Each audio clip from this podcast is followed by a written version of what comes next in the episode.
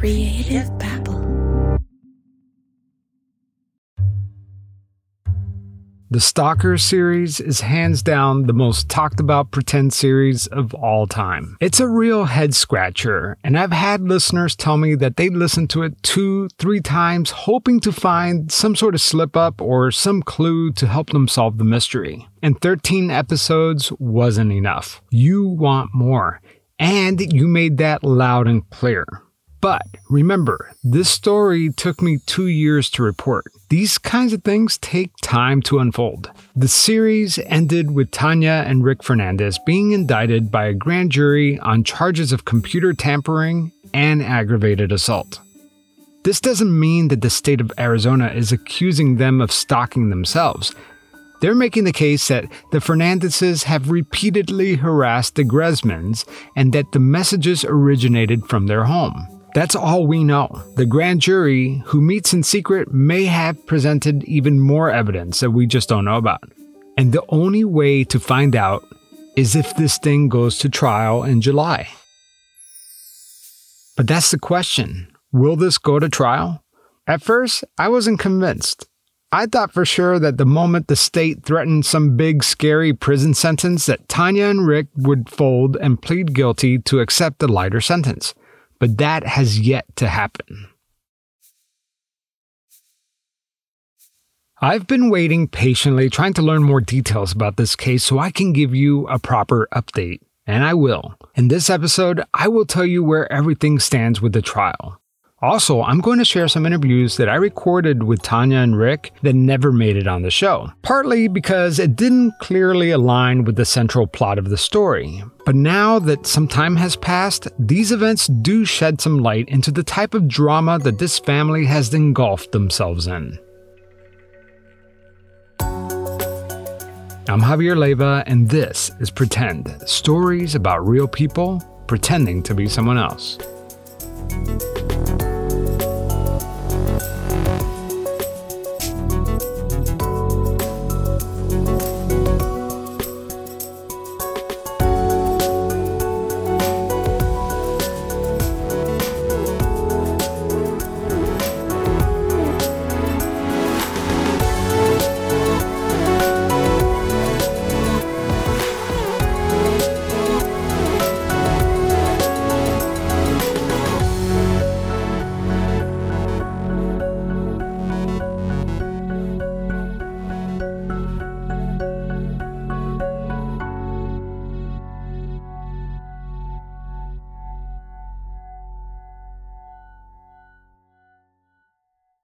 Picture this a foggy evening, the whisper of secrets in the air, and an invitation to step back into the glamorous and mysterious 1920s. That's the backdrop of June's Journey, the game that's been keeping me glued to my phone lately. Instead of doom scrolling on social media, I am actually playing the part of June Parker, a daring detective with a personal mission to solve her sister's murder. And let me tell you, it is a roller coaster of emotions and puzzles. What's to love? Well, first of all, the thrill of hunting for hidden objects. I'm a sucker for these kinds of games. It's kind of like those books that we grew up with, but with a storyline that keeps thickening. Plus, the game takes place in New York to Paris, uncovering clues of scandalous family secrets that make you feel like a real detective. If you're ready for a dose of mystery, romance, and the glamour of the 1920s, June's Journey is waiting for you. Download it for free on iOS and Android, and let's see who cracks the case first.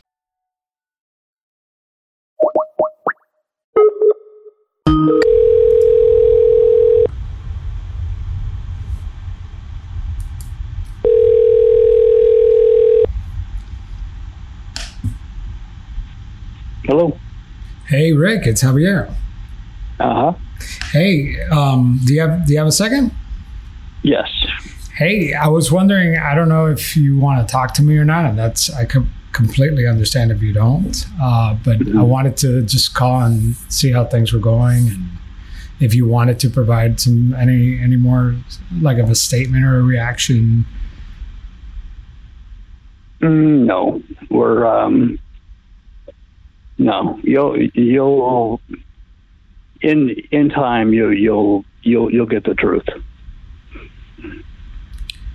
What, at the you. trial? Or And he hung up on me. In time, I will know the truth. What truth? This doesn't sound like a man who is ready to admit defeat.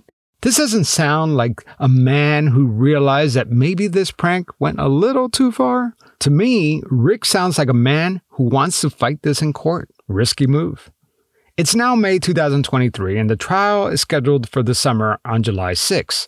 If the Fernandezes choose to take this to court, you better believe that I will be there. And maybe Rick is right. Maybe the truth will come out. I, like you, have so many questions. For one, what's the deal with the baby? Remember the newborn baby that Tanya posted on her Facebook page the night before her arraignment? So bizarre. This is what her post said quote, Surprise! Our new addition, followed by the baby's name and then the last name Fernandez. She ended the message by saying, quote, Call us crazy. That's crazy, all right. And considering that I've been talking to these people for two years straight and they never once mentioned that someone in their house was expecting a baby, a newborn baby, the night before the arraignment, the whole thing is just baffling. Some people thought that the baby was just a doll, and it could be, but I'm confident that there is a baby living in that house. Neighbors have reportedly seen the Fernandezes carrying a baby in a car seat in and out of that house. But who does the baby belong to? I have no idea. It's unlikely that it's Tanya's baby. While it's not impossible to become pregnant naturally at 55, it's pretty rare. It could be Chelsea's baby, you know, Dr. Gresman's former patient. Or it could be Logan, you know, the oldest daughter. Or perhaps it belongs to one of the male children. We can only speculate. I called Rick's cousin, who is a staunch supporter of the Fernandez's family, and she told me that she's not interested in being interviewed. She said I'm disgusting and completely irresponsible. She too hung up on me. Well, I spoke with several of Tanya's extended family, and I got the impression that they weren't aware of the circumstances. Neither of them were willing to talk either. Remember, I've been cut off, and Heather, who you heard from in the series, has also been cut off as well. God only knows what's going on in that house. Has the stalking miraculously stopped since the podcast dropped? I'm betting it has. So, what's this piece of tape that I've been holding off on? Well, it has to do with Tanya and Rick's neighbors. Can you imagine having to live next to these people? Let's go back to October 28th, 2022. Remember that voicemail that Tanya left me in the middle of the night? Hey Javier, it's Tanya Fernandez. It's literally 4:15 a.m. in Arizona on Friday um, morning. Anyway, if you want to give me a buzz, I have something to tell you that's absolutely insane. And it was absolutely insane. Tanya and Rick claimed that they were woken up by police at 3:32 in the morning. When they walked outside, they were facing multiple cop cars with police aiming guns at their heads. Now, this incident actually happened. I'm looking at the police report now. A person contacted a suicide prevention hotline via a live chat, claiming that she has attempted suicide by taking multiple pills and has a loaded gun in her kitchen. Tanya and Rick explained to the police that they are victims of a stalker and that there was no suicide threat at their house. That very day, later on in the afternoon, Police are contacted again, but this time it's to a neighbor's house and it's another suicide attempt. A woman named Tracy reportedly slit her wrist and was carrying a loaded gun and a knife. This too came in from a suicide prevention chat online through a computer. When officers arrived at the scene, they knocked on the door, but nobody answered. It appeared that no one was home. Then the owners of the house began answering using their ring doorbell. They explained to police that they were out of town and they don't know of a woman named Tracy. Now, I'm going to read directly from the police report, and I quote A few minutes later, a neighbor directly across the street, who is later identified as Tanya Fernandez, asked if police officers were called for an attempted suicide. The officer said yes. You know, there's a name for these types of pranks. It's called swatting. It's when someone calls 911 in an attempt to draw a large number of armed police officers to someone else's house. And this could be dangerous. In Wichita, Kansas, police fatally shot an innocent man after a swatting incident. So this isn't exactly an innocent practical joke. After the swatting, that's when the pizza orders started being delivered again. But this time, instead of sending pizzas to random houses around Phoenix, the pizzas were sent directly to Tanya and Rick's next door neighbors. I have the receipts. One order was for $30, the other order was for $34.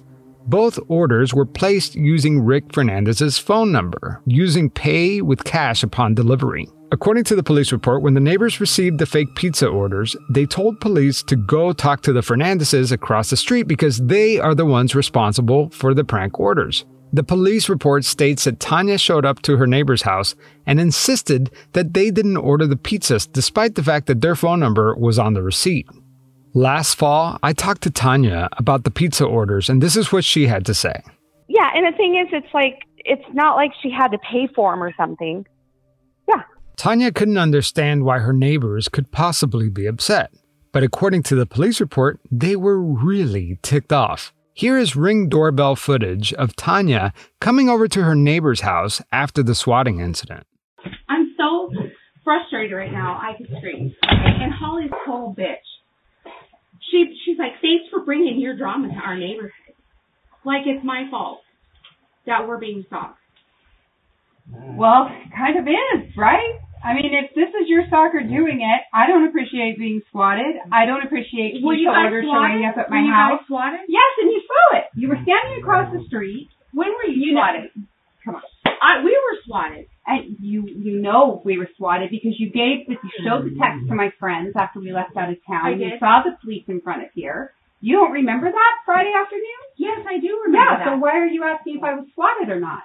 I don't consider that swatted when it Swatted or not, when someone's told that there's in here someone with slit wrists, my door could have been busted down had I, did not had a read. No one told me You know what? I can't. I'm already filing harassment charges because of all the Against us? pizza delivery Against us? against the phone number that's doing this to me.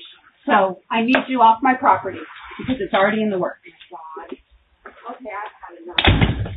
So, oh boy, It looks like Tanya was caught in a bit of a lie. She pretended she had no idea her neighbor was swatted, despite the fact that the police report clearly states that she ran over there immediately after it happened. Soon after this encounter with Tanya, the neighbor who was swatted filed an injunction against harassment. I called Tanya after all this went down. It's just here's the thing. We have reservations next week to take our kids to the Great Wolf Lodge here. And that's the day that I have to appear in court to fight the injunction. So that pisses me off because I could be staying at the Great Wolf Lodge throughout that day with my family and we have to leave at checkout because I have to be back in Peoria, which is a 45 minute drive and be at court by 1:30 because of her. That's right. The Fernandez family vacation was cut short due to the fact that it coincided with the injunction against harassment court hearing. I guess that could be annoying, but not quite as annoying as being woken up in the middle of the night because police swatting or having random pizzas delivered to your house. I called Tanya after the court hearing. Hey, Tanya, how's it going? Uh, it's going okay. How are you doing? Good. How was your staycation? Um, we had a really good time. The kids had a blast. Rick had an amazing time. I just had that stupid court hearing that Was was, kind of hanging over my head. Yeah. That was today, right? No, that was yesterday. How'd that go? Stressful. It lasted like an hour. The judge was just perplexed because he said that n- none of the parties, you know, the neighbors, the two neighbors and myself, none of us were denying that there's harassment going on. Right. Um, it's just he has to decide whether or not I'm d- really doing it or am I not doing it. And um, he said, I said, why would we use our old phone numbers to harass the neighbors? And I mean, we just had this long, drawn out, um, kind of a he said, she said type thing, and it was very frustrating. And um, anyway, he Did it ever get like heated, or was it just kind of civil? Well, the whole time? It was civil with the lady across the street, but the lady next door is insane. She's there's something wrong with her. So she comes out with her dukes up and she she uh starts stating uh, reciting the Arizona statute for for um, harassment, as if the judge doesn't already know that. The court found that it is more probable than not that Tanya Fernandez engaged in a series of acts directed at her neighbors that would cause a reasonable person to be seriously alarmed, annoyed, or harassed, and that it did, in fact, seriously alarm, annoy, and harass the neighbors. The trial court issued its ruling on November 21st, 2022, granting the neighbors a petition for a harassment injunction against Tanya Fernandez. Is there anywhere? Is there anywhere that I can I can nominate her as the worst neighbor ever? Worst neighbor ever? Really? Can you imagine living next to these guys? What a nightmare especially with everything they have going on. You would think that this injunction against harassment, that the Fernandezes would lay low and just leave their neighbors alone. But nope. According to court records, Tanya appealed the court's decision and was denied. Neighbors also filed another injunction against harassment for her oldest son, who we're calling Will, you know, the level 2 sex offender. That hearing is coming up soon. Neighbors say that Will verbally harassed and threatened them when they asked him to get off their property. The neighbors say that they have video of Rick photographing their home and say that Will and James blocked access to their house. Again, why is a registered sex offender provoking a fight with their neighbors? Not a great look. How is this all relevant to the stalking case? Well, it just shows the level of drama that consumes this family. You and I are cringing right now, and they seem to be basking in it. It also shows the level of maturity here. I always assumed that the 30 something year old son, Will, would not want to be caught up in this mess, but it's clear that he's showing some signs of juvenile behavior, very much like the stalker. So, what's next for the Fernandezes? Well, not only are they fighting an injunction against multiple neighbors, they're also facing six felonies. That means they're paying two separate attorneys to represent them. That can't be cheap. So, what is their defense? Well, according to Rick, in time, we'll know the truth, whatever the hell that means. But here's what we do know. According to court records, prosecutors have not made an offer. And it doesn't look like they're planning on it either. So this thing looks like it's going to trial. And if it does happen, you know I will be there. I will keep compiling new information as I get it, and when I have enough, I will post it on Patreon and Apple Podcasts first. And guess what? The moment I finished this episode, the one that you've been listening to today, two new developments happened in this case. So there will be at least one, maybe two episodes before the trial I'm also waiting for some audio that is going to be mailed to me from one of the pre-trial conferences. So, so yeah, there's there's a lot of movement in this case. As always, thank you for your support. I hope you'll stick around because I have a few crazy stories heading your way, and I don't want you to miss it. Thank you so much, and I'll talk to you soon.